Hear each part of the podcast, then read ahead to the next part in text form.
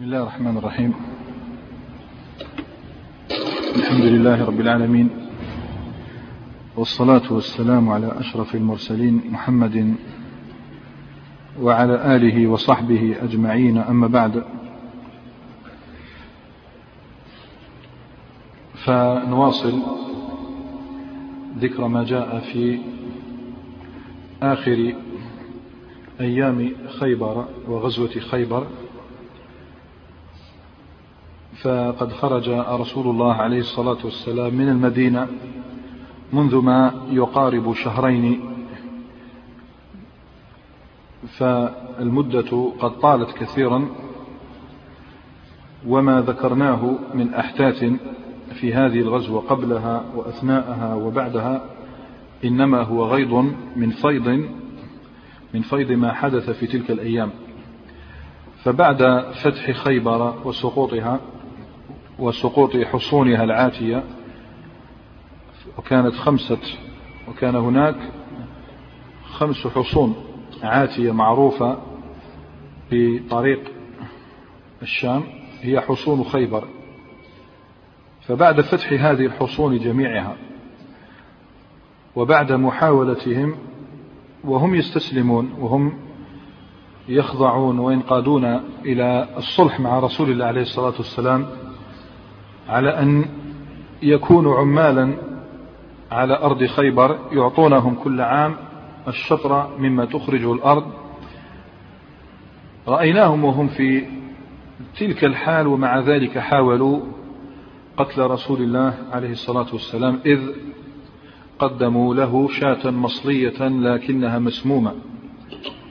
والله الذي قال يا أيها الرسول بلغ ما أنزل إليك من ربك وإن لم تفعل فما بلغت رسالته والله يعصمك من الناس. الله يعصمك من الناس معناه أنك ستبلغ الرسالة رسالة الله ولن يستطيع أحد أن يحول بينك وبين تبليغ هذه الرسالة. أي الرسول عليه الصلاة والسلام لن يموت قبل أن يبلغ هذه الرسالة فلم يمت. من جراء أكله لتلك الشاة المسمومة ولكن مات بشر بن البراء بن معرور رضي الله تعالى عنه وبقية الصحابة من ممن أكل من هذه الشاة ظل قعيدا وطريح الفراش. بعد أي هذه الأحداث قاتل رسول الله عليه الصلاة والسلام تلك المرأة لموت صاحبه بشر. رأينا كيف استقر القمر أخيرا في حجر أميرة بني قريظة وأميرة بني النظير وأميرة خيبر. صفية كيف فرج الله تعالى عنها حيث تقدم إليها رسول الله عليه الصلاة والسلام وواساها وسلاها واعتذر لها وبين لها ما كان عليه أبوها وأخوها وزوجها الذين قتلهم ما كانوا عليه من الكفر وكيف ألبوا عليه العرب وفعلوا وفعلوا قالت حتى طابت لذلك نفسي وتذكرت تلك الرؤيا الطيبة وذلك الحلم الجميل فهدأ روعها وعادت إلى رشدها وذاب كل شيء أمامها بغضها لرسول الله عليه الصلاة والسلام ذاب وتلاشى وتلاشى أيضا كفرها وذهبت يهوديتها. توقف بنا الحديث طبعا الرسول عليه الصلاة والسلام خيرها بين أن تعود إلى أهلها أو بين أن يعتقها ويتزوجها فرضيت بأن يعتقها ويتزوجها رسول الله عليه الصلاة والسلام. توقف قلت بنا الحديث إلى أن وزع رسول الله عليه الصلاة والسلام مغانم خيبر ولم يغنموا ذهبا ولا فضة كما قال أبو هريرة ولكننا غنمنا بقرا وإبلا وحوائط بقرا وإبلا وحوائط أي حدائق وحدائق عجيبة.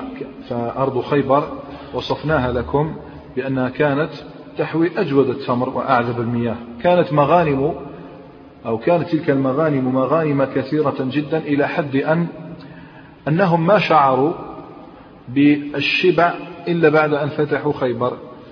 نحن أطلنا في وصف حال أهل المدينة في عامهم الأول والثاني. رأينا كيف كانوا يعيشون إلى حد عصيب جدا من الفقر ومن الجوع. كانوا يشبعون أياما ويجوعون شهورا وأعواما ولكنهم الآن لكي تدرك آه، قدر تلك الغنائم التي غنموها في خيبر. انظر إلى هذا الوصف الذي يحكيه لك أو تحكيه لك أم المؤمنين عائشة والصحابي الجليل بن عمر. فقد جاء في صحيح البخاري عن ابن عمر رضي الله تعالى عنه قال ما شبعنا حتى فتحنا خيبر. ماذا تفهم؟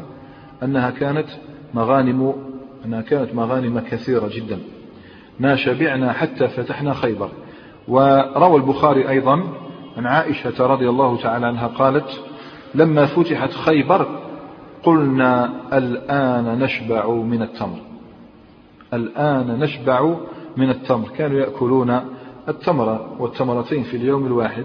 الآن سيشبعون من التمر ولا شيء. شيء آخر ثالث يوضح لك الخير العظيم اللي كان في خيبر. خير عجيب. وهو أن الصحابة رضوان الله تعالى عليهم لم ينسوا آه، إحسان إخوانهم الأنصار. وما كان الصحابة ليكفروا العشير ولينسوا الإحسان أبدا. فتذكروا سبحان الله بعد مضي سبع سنوات تذكروا ذلك الإحسان الذي صادفهم في أول يوم دخلوه المدينة كيف استقبلهم الأنصار كيف قسموا معهم أموالهم وأراضيهم وبيوتهم. بل حتى إن بعضهم أراد ونوى أن يقسم مع عبد الرحمن بن عوف أحد زوجاته. قال يلا دعها تنتهي العدة تاعها وأطلقها وتنتهي عدتها وهي لك. يعني إيثار عجيب كان لديهم فلم ينسه المهاجرون. الآن صاروا الحمد لله صاروا شباعا. فيقول لنا أنس بن مالك في الصحيحين هذا الحديث يقول أنس لما قدم المهاجرون المدينة من مكة وليس بأيديهم شيء كانت الأنصار أهل الأرض والعقار. الأرض هي التي تفلح العقار هي التي تسكن المحلات التي يتاجر بها. فقاسمهم الأنصار على أن يعطوهم ثمار أموالهم كل عام ويكفوهم العمل والمؤونة. يعملون يعطوهم شوية مال ويستثمرونه إلى أن حتى لا يضطروهم إلى أن ينفقوا عليهم. فلما فرغ شوف أنس بن مالك فلما فرغ رسول الله عليه الصلاة والسلام من قتل أهل خيبر وانصرف إلى المدينة رد المهاجرون إلى الأنصار منائحهم التي كانوا مناحوهم من ثمارهم. يعني خير عظيم صار عند المسلمين من المهاجرين والأنصار بعد فتح خيبر مغانم عظيمة. المهم هكذا أتى رسول الله عليه الصلاة والسلام انتهى أتى على توزيع الغنائم والسبي وكان لابد من خطوة عظيمة وهي قلت أن ينصب أميرا وواليا وعاملا له على خيبر. لا يترك اليهود هم الذين يسوسون الأمور أبدا. تذكروا جيدا الإسلام يعلو ولا يعلى عليه وما ولن يجعل الله للكافرين على مؤمنين سبيلا أبدا. الوالي لابد أن يكون مسلما فاختار لذلك كما يقول أبو هريرة وأبو سعيد الخدري والحديث في الصحيحين فبعث أخا بني عدي الأنصاري واستعمله على خيبر. استعمله أي جعله عاملا والعامل معناه الوالي الوالي على خيبر. ماشي. الآن رسول الله عليه الصلاة والسلام يريد أن يتجه إلى ليس المدينة يريد أن يتجه إلى فدك. فدك هذه قرب خيبر قريب الخيبر. في طريقها لما تحب تروح للشام خيبر تأتيك فدك. طبعا هذه المنطقة اليهودية كان الرسول عليه الصلاة والسلام قد بعث إليهم من قبل صحابيا اسمه محيصة بن مسعود. اسمه محيصة بن مسعود رضي الله تعالى أرسله إليهم لماذا؟ ليدعوهم إلى الإسلام. وهذه أول هذا أول أمر لابد أن تفعله. لا تبعث تبعث رجلا من عندك ليصالحهم. يصالح على ماذا لابد من دعوة قبل كل شيء. ولكنهم أبطأوا عليه.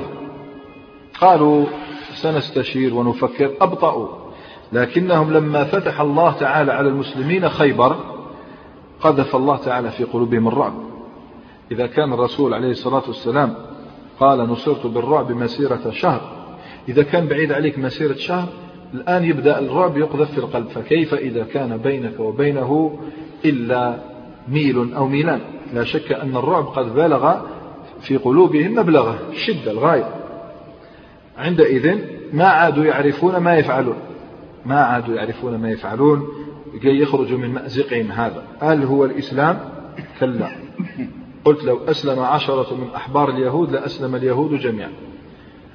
لا يسلمون حتى يعود اللبن في الضرع فبينما هم في فزعهم ذلك يفكرون ما الذي نفعل؟ نقاتل؟ مستحيل. خيبر وما أدراك ما خيبر حصون خيبر وما أدراك ما حصون خيبر سقطت أمام هؤلاء العتاة. فكيف بنا ونحن الضعفاء؟ فبينما هم يفكرون إذ بلغهم أن الرسول عليه الصلاة والسلام قد صالح أهل خيبر. من, من, من بقي بالحصول صالحهم عليه الصلاة والسلام. إذا فليكن الصلح مع رسول الله عليه الصلاة والسلام. روى أبو داود عن عبد الله بن أبي بكر وبعض ولد محمد بن مسلمة. يعني هذا الأثر صحيح أنه مرسل لكن له شواهد كثيرة جدا. قال بقيت بقية من أهل خيبر فسألوا رسول الله عليه الصلاة والسلام أن يحقن دماءهم ويسيرهم. ففعل هذا شفناه لا؟ الصلح كيف كان؟ فسمع بذلك أهل فدك. أهل فدك سمعوا بهذا الصلح فنزلوا على مثل ذلك. سبحان الله الرسول عليه الصلاة والسلام ما تحرك من خيبر لا يزال في ساحة خيبر ومع هم بعثوا بأنفسهم إليه. قالوا ننزل على الصلح. فكانت فدك لرسول الله عليه الصلاة والسلام خاصة. لماذا؟ لأنها فيء فرق بين الغنائم والفيء. الغنائم تفتح بقتال قتال لابد يكون في قتال. هذه غنائم. الفيء إذا استسلم أهل تلك البلدة فإلى الرسول عليه الصلاة والسلام أن يقسمها كيفما شاء فكانت له خاصة لأنه لم يوجف عليها بخيل ولا ركاب. هذا الأثر قلت وإن كان مرسلا لكنه معروف بل أضحى متواترا أن رسول الله عليه الصلاة والسلام كانت له فدك. من يذكرنا بذلك؟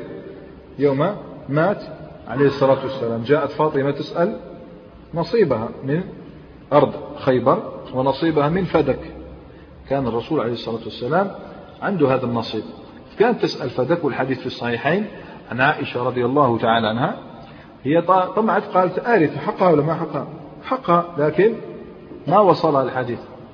ما وصل الحديث فبلغها بلغه إياها أبو بكر الصديق. قال قالت عائشة إن فاطمة بنت رسول الله عليه الصلاة والسلام سألت أبا بكر رضي الله تعالى عنه بعد وفاة رسول الله عليه الصلاة والسلام أن يقسم لها ميراثها مما ترك رسول الله عليه الصلاة والسلام مما أفاء الله عليه. شوف أفاء في فقال لها أبو بكر رضي الله تعالى عنه إن رسول الله عليه الصلاة والسلام قال لا نورث ما تركناه صدقة. لا نورث. الأنبياء لا يورثون ما تركوه فهو صدقة فكيف يمكننا أن أعطيك الميراث؟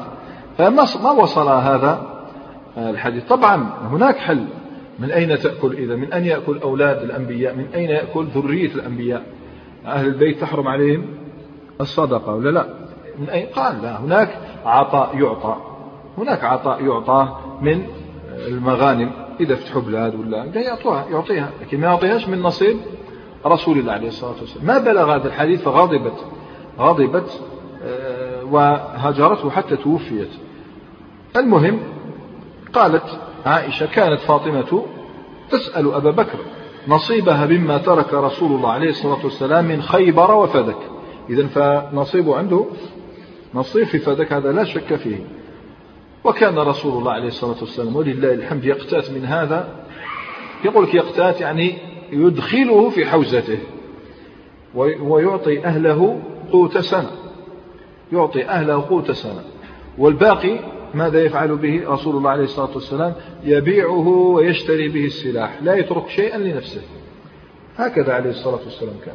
كان يعطي الأهل هذا واجب. نافق الواجب. يعطيهم. قوت سنة. بعد ذلك ما يبقى يبيعه ويشتري به السلاح لبيت المال المسلمين هكذا عليه الصلاة والسلام. ولكن حتى نساؤه ما كنا نساء عاديات. فتدخل بيت عائشة من غداك تسألها هل من طعام؟ والله ليس لنا إلا هذا القسط آه، من الشعير أو إلا هذا القسط من التمر أو إلا هذا القدح من اللبن. كانوا يتصدقون رضي الله تعالى عنهم ورضي الله تعالى عنهم المهم كان يقتات وحان آه، قبل أن يذهب رسول الله عليه الصلاة والسلام قلت من خيبر ما زال ما يتحركش؟ من خيبر وش ما زال؟ واش مازال ندير؟ خلاص قسمنا الغنائم. قسمنا الغنائم لا بأس. واش مازال خلاص هو قعدت ثلاث أيام قلت خلاص فرات مازال سقطوا شهداء نسيتوا مش عندك؟ تخلوهم هكذا تخلوهم هكذا سقط شهداء. فلا بد إذا من تولي أمورهم. سبحان الله. فالرسول عليه الصلاة والسلام اتجه إلى بعد انتهى من الغانم لا بد أن يتجه إلى من؟ سقط شهيدا على أرض خيبر من الصحابة الكرام. وهؤلاء آه، من أشجع الناس. شيء سهل يعني وصفنا هذا الأمر بما فيه كفاية. ليس سهلا أن تقتحم حصنا. ليس سهلا أن تقتحم حصنا. هم يلقون عليك من فوق النبال والرماح والحجارة وأنت تهاجم. يعني هذا ليس سهلا. لا يؤتاه إلا من شاء الله تعالى. أن يفتح عليه أو يتخذه شاهدا.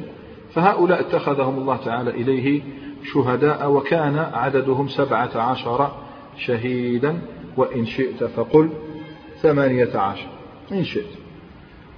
وإليك خبرهم وهذا أقل واجب علينا نحوهم على الأقل أن نذكرهم بخير.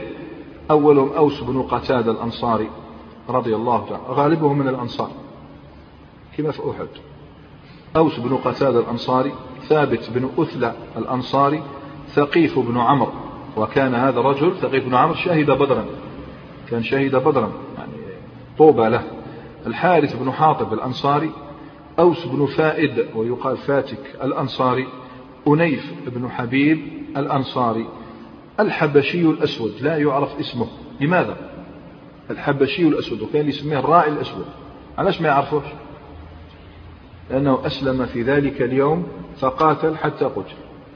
أسلم ذلك اليوم خيبر. وعرض الإسلام على النبي صلى الله عليه وسلم فدخل فقاتل حتى قتل. وترك كان له غنم خلاها للرسول عليه الصلاة والسلام. قال يا رسول الله هذه غنمي. كان راعي أمانة. أمانة. يعني توصلها لأهلها فهكذا دخل المعركة فقاتل حتى قتل. الثامن من قتل بالسم بشر بن البراء بن معرور. والتاسع ربيعة بن أكثم كان شهد بدرا هذا أيضا. والعاشر رفاعة بن مسروح. والحادي عشر من, من كان يحدو في مسيرة الصحابة إلى خيبر وهو عامر بن الأكوع الذي متع آذان الصحابة رضي الله تعالى بشعره وأراجيزه. وعامر بن الأكوع أسلمي عمار بن عقبة الغفاري عروة بن مرة الأنصاري عبد الله بن الهيب فضيل بن النعمان الأنصاري مسعود بن سعد. وكان شهد بدرا هذا أيضا.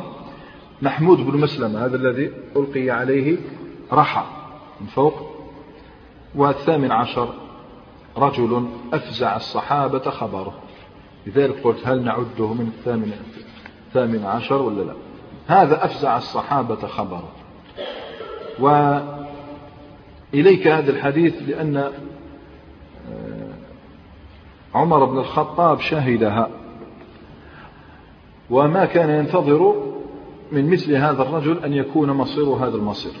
فقد روى مسلم عن عمر بن الخطاب قال لما كان يوم خيبر لما كان يوم خيبر أقبل نفر من أصحاب رسول الله عليه الصلاة والسلام يقولون فلان شهيد لنا سميناهم فلان شهيد فلان شهيد فلان شهيد. حتى مروا على رجل فقالوا فلان شهيد. فقال عليه الصلاة والسلام كلا. كلا إني رأيته في النار في بردة غلها بردة مثل هذا أو عباءة غلها أي أخذها قبل أن تقسم الغنيمة.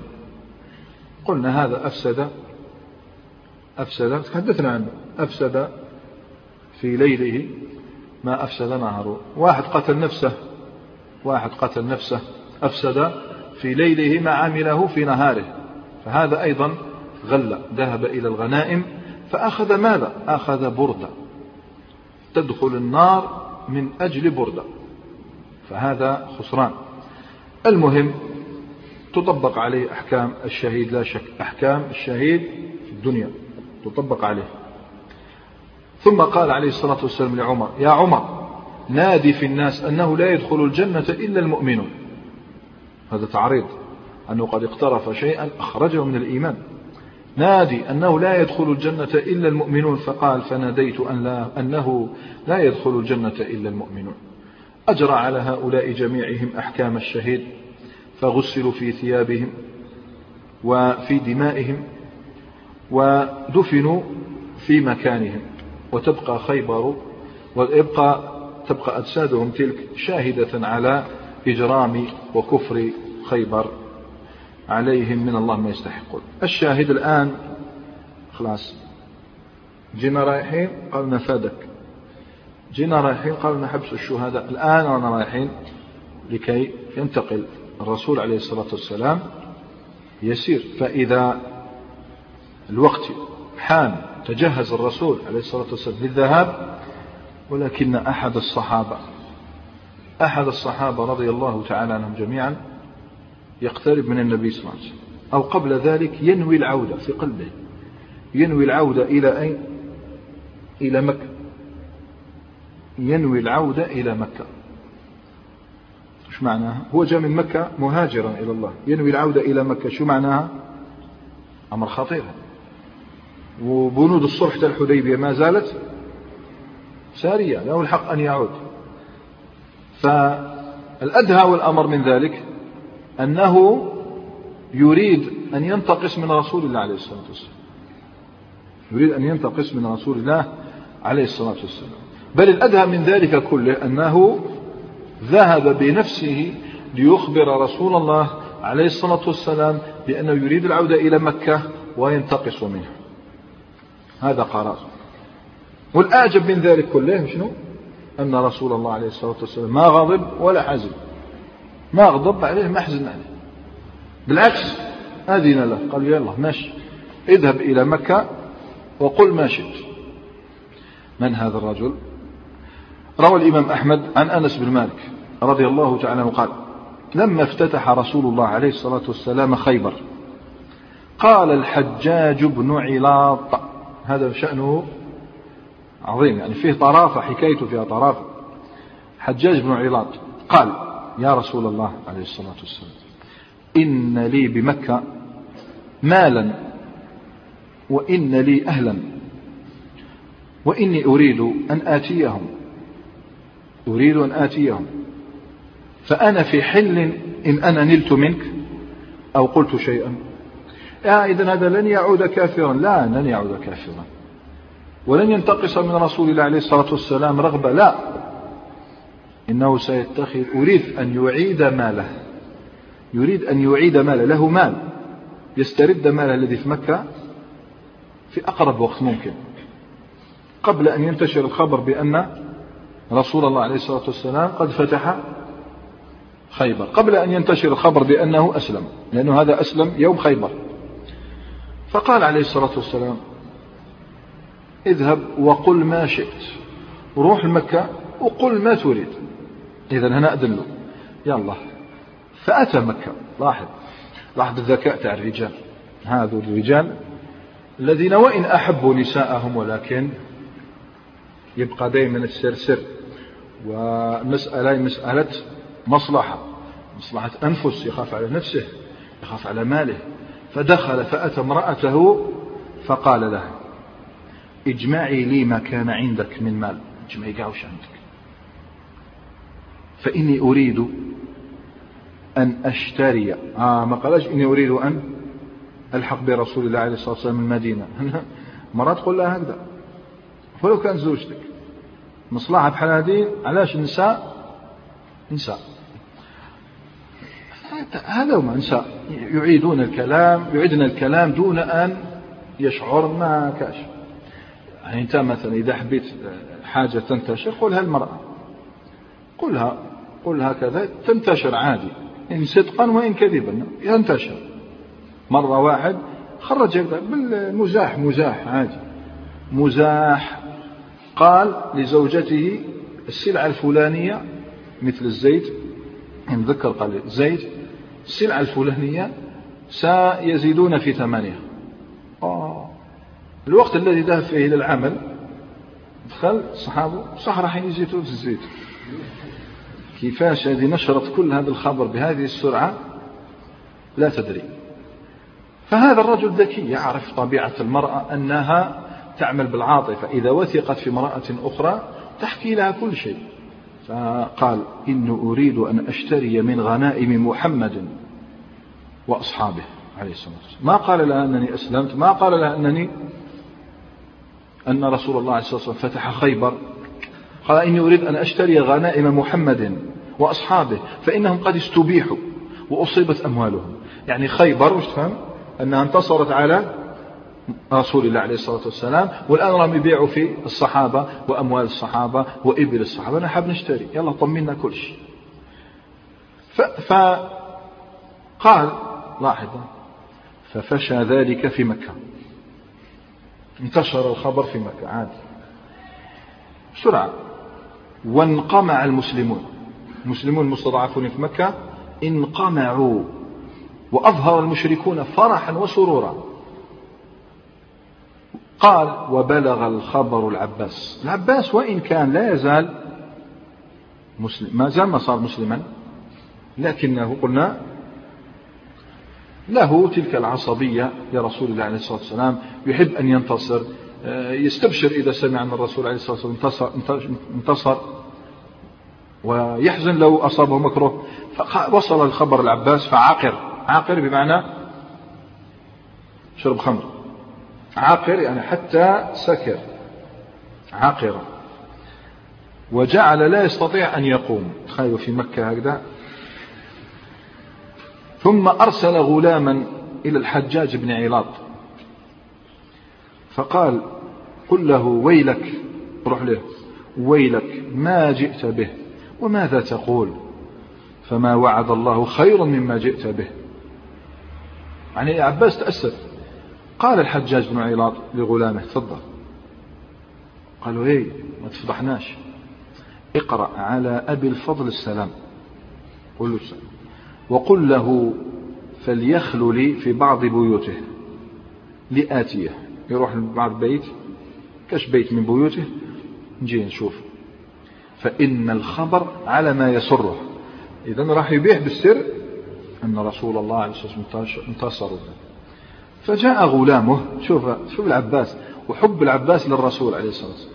فجاء غلامه فلما بلغ باب الدار العباس راه هكذا تخيلوا يعني راهو أو هيك فلما بلغ الباب قال الغلام أبشر يا أبا الفضل. هو مثل ما قال والو أبشر يا أبا الفضل. فوثب العباس فرحب فرحا فوثب العباس فرحا, فرحا حتى قبله. قبله بين عينيه حتى قبله بين عينيه. هو لو كان انتظر شوي حتى يعطيه الخبر يدير هذا الشيء.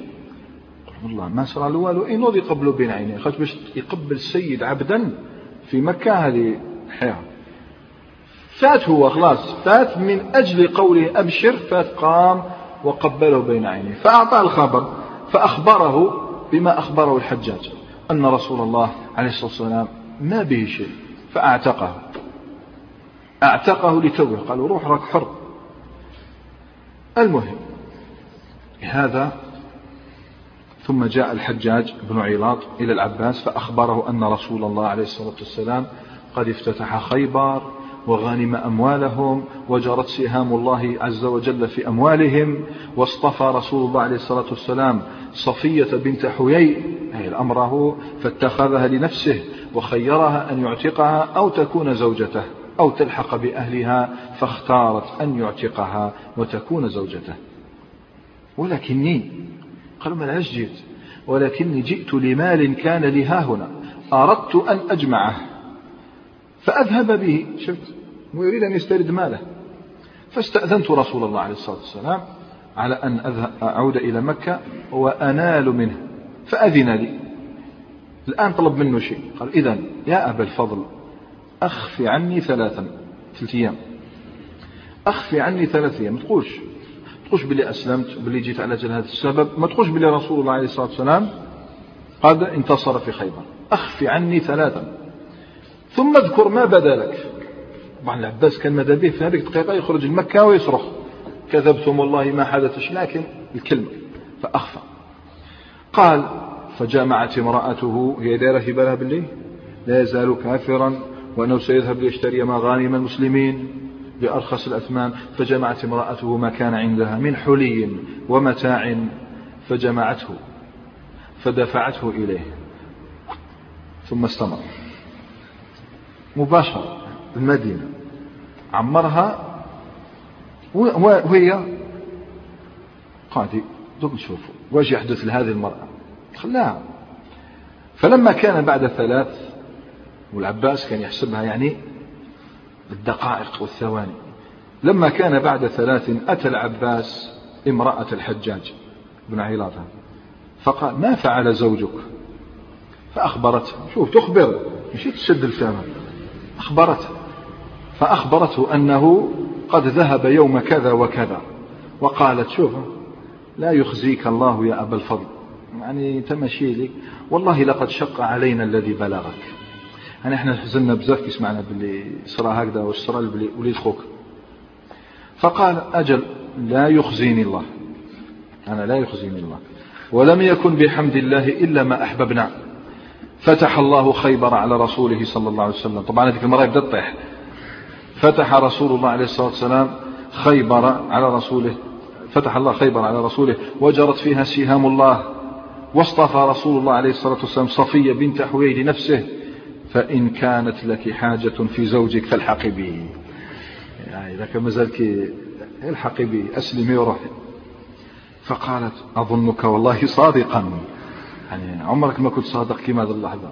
ربما لا ندري خبرها لا ندري لا لحقت بما لحقت ما يهمني المهم الصحابي سلك وعاش توفي في خلافة عمر بن الخطاب رضي الله تعالى المهم فذهب. العباس عم سكت. فذهب حتى أتى مجالس قريش. قد قريش عباك شغل داروا كاع راهم هذيك تاع هنيئا يشربون الخمر. يلا. عرفوا شو يقولوا فأتى مجالس قريش صابهم يعني حفلة وهم يقولون إذا مر بهم لا يصيبك الله إلا بخير يا أبا الفضل. معناتها أصبر. فقال لهم والله لم يصبني إلا خير بحمد الله. قد أخبرني الحجاج بن عيلاط هم هكذا أنتم حطوا الكاس. الحجاج بن عيلاط هذا عنده علاقة شفناه جورة. قد أخبرني الحجاج بن عيلاط أن خيبر قد فتحها الله على رسوله صلى الله عليه وسلم. يعني قاعد يشوف وجرت فيها سهام الله. واصطفى صفية لنفسه. وقد سألني أن أخفي عنه ثلاثا وإنما جاء ليأخذ ماله. وما كان له من شيء هاهنا ثم ذهب. قال أنس بن مالك فرد الله الكآبة التي كانت بالمسلمين على المشركين. شفت؟ قلنا انقمع المسلمون. انقمع بمعنى دخلوا ديارهم حزنانين. رد الله تعالى تلك الكآبة على المشركين. وخرج المسلمون. أعادوا قداتهم والخمر ما زال ما حرمت. يجوز لهم. الله قاعد. يشبه إيه ما فيها والو. رانا في السنة السابعة. مازال ما حرمت الخمر. وخرج المسلمون. ومن كان دخل بيته مكتئبا حتى أتوا العباس يريدون أن يستثبتوا. فأخبرهم الخبر فسر المسلمون ورد الله ما كان من كآبة أو غيظ أو حزن على المشرك. أبقوها ويموتوا بغيظ. خيبر راهي قسمت وما بالكمش المهم ها هو جيش المسلمين الآن يستعد. الآن للرحيل. ولكن ما تروحش ليس إلى المدينة. قرر التوجه إلى وادي القرى. وادي القرى. خيبر فدك وادي القرى ما زال تيماء. اليهود معشين هنا. في الشمال الجزيرة وين تروح؟ الشام كانوا تما. المهم هذا مكان وادي القرى قريب من مدائن صالح عليه السلام. قريب. يعني الذي يذهب إلى الحجاز من الشام يمر به. وله اسم آخر ربما وجدته هو القرح. ويبدو أن هذا الوادي يبدو أن هذا الوادي مليء بالنخيل. والثمار والحدائق واليهود. يبدو هذا. فوصله رسول الله عليه الصلاة والسلام وكان معه جيش من المسلمين ومن بينهم سلمان الفارسي. علاش سلمان الفارسي بالذات أنا أذكره الآن لأنه ربما ولا شك أنه وقف يتأمل هذا الوادي وعاد عاد به هذا الوادي إلى ذكرياته المريرة. سلمان الفارسي الذي كان ابن سيد قومه. صح كان مجوسي لكن كان ابن سيد قومه. تذكر أنهم في هذا المكان أنه في هذا قد خدعه تجار من بني كلب وكانوا تعصح من بني كلب. أوثقوه وكبلوه ومداوه من عمورية. عمورية؟ داوه من عمورية وهو كان بعمورية. قال لهم أين تذهبون؟ قالوا إلى بلاد العرب. وهو يستنى لازم يلحق البلاد فيها نخل. لازم يلحق البلاد فيها نخل وصفوها له. بلاد ينزل يبعث فيها الرسول صلى الله عليه وسلم أو ينزل فيها مهاجرا. قالوا إذا أعطيكم غنماتي هذه وبقراتي ودوني معكم. ما هو أجر؟ فأخذوه. وأخذوا البقرة. حتى وصلوا وادي القرى. شافوا شافوا. هنا اليهود. يشريوا اليهود يشريوا بقى فكبلوا وأوثقوا وباعوه لأول يهودي رآه في الطريق. تذكر أنه هنا ورأى النخلة أنه رأى النخلة هنا وظن أن هذا هو المكان الذي يبعث فيه الرسول عليه الصلاة والسلام واكتشف أنه ليس هو. وبعدما كان طبعا اليهود كانوا يروحوا وين كان النخيلة؟ ليقرأ تاريخ اليهود. علاش تشوفوا يسكنون غير وين النخيل؟ المدينة خيبر فدك تيماء الشام يسكنوا وين كان النخيل؟ علاش؟ في الأوصاف تاع التوراة أنه يبعث في أرض بها نخيل. كان تحت كل نخلة تصيب يهودي بالك دوك يبعث الله الرسول.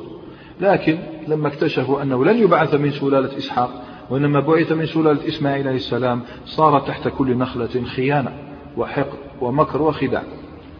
المهم خاب رجاؤهم ووادي القرى اليوم مليء باليهود. الحق لما وصل الرسول عليه الصلاة والسلام؟ وادي القرى لم يحدث قتال. لم يحدث قتال ولم يجد مقاومة تذكر. بل نزل أهل وادي القرى نزل أهل وادي القرى من قبل أنفسهم إلى الصلح وأرسلوا إلى رسول الله عليه الصلاة والسلام أن يصالحوه. لماذا؟ رأوا ما حدث؟ سمعوا أن خيبر فتحت وأن وادي آه، فدك صالحته. إذا ما يستطيع إلا لا ندري لا ندري ما الذي حدث. سهم طائش خرج. أحيانا تجد واحد يحب يخسر الصلح. سهم طائش جاء من حصن اليهود بوادي القرى. يقول في طائش يعني لا ندري من رماه لا ندري من رماه ولم نرى من رماه. هذا السهم الطائش أصاب مدعما مدعم خادم رسول الله عليه الصلاة والسلام. كان أهداه إليه بعض الناس قبل أيام فقط. أهداه بعض الناس إلى رسول الله عليه الصلاة والسلام. روى البخاري ومسلم عن أبي هريرة قال افتتحنا خيبر ولم نغنم ذهبا ولا فضة وإنما غنمنا بقرا وإبلا ومتاعا وحوائط. ثم انصرفنا مع رسول الله عليه الصلاة والسلام إلى وادي القرى ومعه عبد يقال له مدعم أهداه له أحد بني الضباب أو الضباب أحد بني الضباب. فبينما هو يحط شوف خلاص نزلوا في وادي القرى بينما هو يحط رحل رسول الله عليه الصلاة والسلام إذ جاءه سهم عائر. السهم العائر الذي لا يعلم صاحبه. حتى أصاب ذلك العبد. فقال الناس هنيئا له الشهادة هنيئا له الشهادة. فقال رسول الله عليه الصلاة والسلام بل والذي نفسي بيده إن الشملة التي أصابها يوم خبر يوم خيبر من المغانم لم تصبها المقاسم. لتشتعل عليه نارا. الآن تشتعل عليه نار. لماذا أخذ شملة شملة أخذها دون أن تصيبها المقاسم فجاء رجل حينما سمع هذا الكلام من رسول الله عليه الصلاة والسلام فقال جاء بشراك أو شراكين. الشراك هو السير الخيط تاع النعل.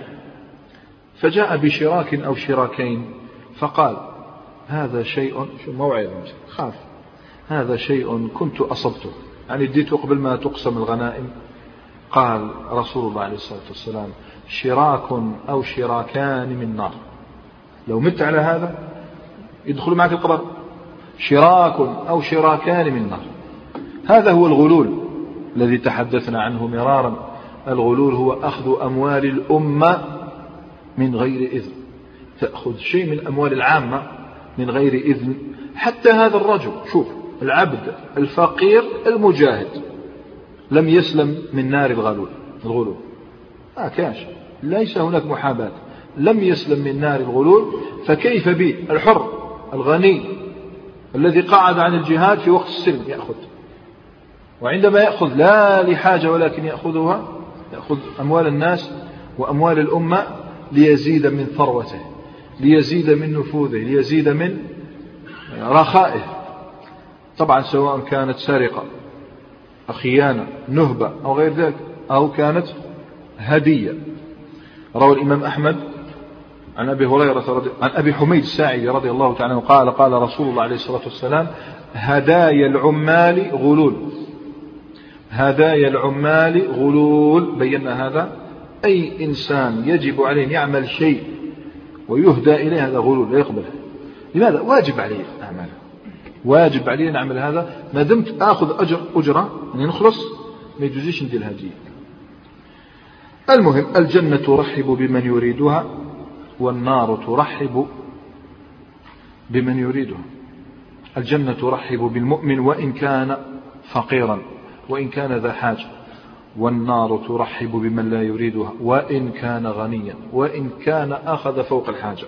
من يغلل يأتي بما غل يوم القيامة ثم توفى كل نفس ما كسبت وهم لا يظلمون. جيش النبي عليه الصلاة والسلام كان من الفقراء.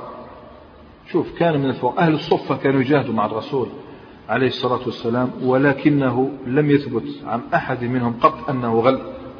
أبدا. يعني انضباط عجيب من الصحابة الكرام في تحمل المشاق وفي احترام تعاليم الإسلام. ولا أدل على ذلك من قول عائشة رضي الله تعالى ماذا قالت؟ ما شبعنا. قل لما افتتحنا خيبر قلنا الآن الآن نشبع من التمر. لم تقل من اللحم لا من الفاكهة بل ولا من العسل. الآن نشبع من التمر. عائشة تحدث ابن أختها عروة بن الزبير بن أسماء رضي الله تعالى عن الجميع. والحديث هذا في صحيح البخاري ومسلم يقول عروة قالت لي خالتي عائشة رضي الله تعالى عنها يا ابن أختي إن كنا لننظر إلى الهلال ثم الهلال ثلاثة أهلة في شهرين. يعني شهران حتى يكتمل شهران. شوف ثلث أهلة في شهرين بمعنى مر شهر تخلي هلال وخرج تخلي إيه شفنا الهلال تاع الخروج بعدين تاع الدخول بعد الشهر بعد تاع خروجه بعد تاع الثالث يعني الثالث رزقنا ربي شهران كاملا. إن كنا لننظر الهلال والهلالين في الشهرين وما أوقدت في أبيات رسول الله عليه الصلاة والسلام نار.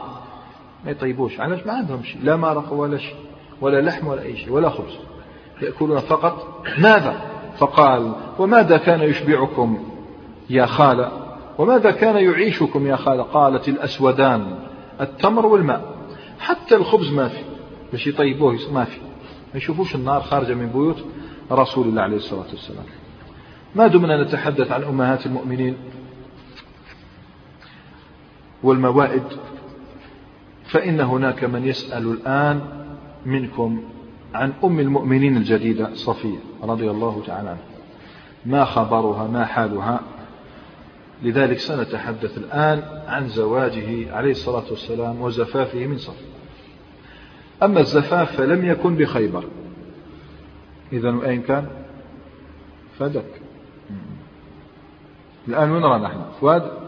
ما كاش فؤاد القرى علاش ما كاش فؤاد إيه أيام لازم تمر أيام. لازم تمر العدة تاعها. ستنقضي عدتها وما انقضت بعد. لابد إذا الآن يتحرك الرسول عليه الصلاة والسلام صفية كانت لا تزال في عدتها والنبي عليه الصلاة والسلام الآن يريد أن يغادر وادي القرى لا إلى المدينة ولكن إلى تيماء ما زالت قلت لكم تيماء. فحيث يهود الشمال حيث يهود الشمال يقطنون. أبى الله أن يشق على رسوله عليه الصلاة والسلام. ربي سبحانه ما حبش تعب النبي عليه الصلاة والسلام ولا أحد من أصحابه. فجاءه رسل تيماء إليه. سبحان الله. أهل تيماء سمعوا بسقوط خيبر بسقوط فدك وبسقوط وادي القرى. لم يبقى أمل في أن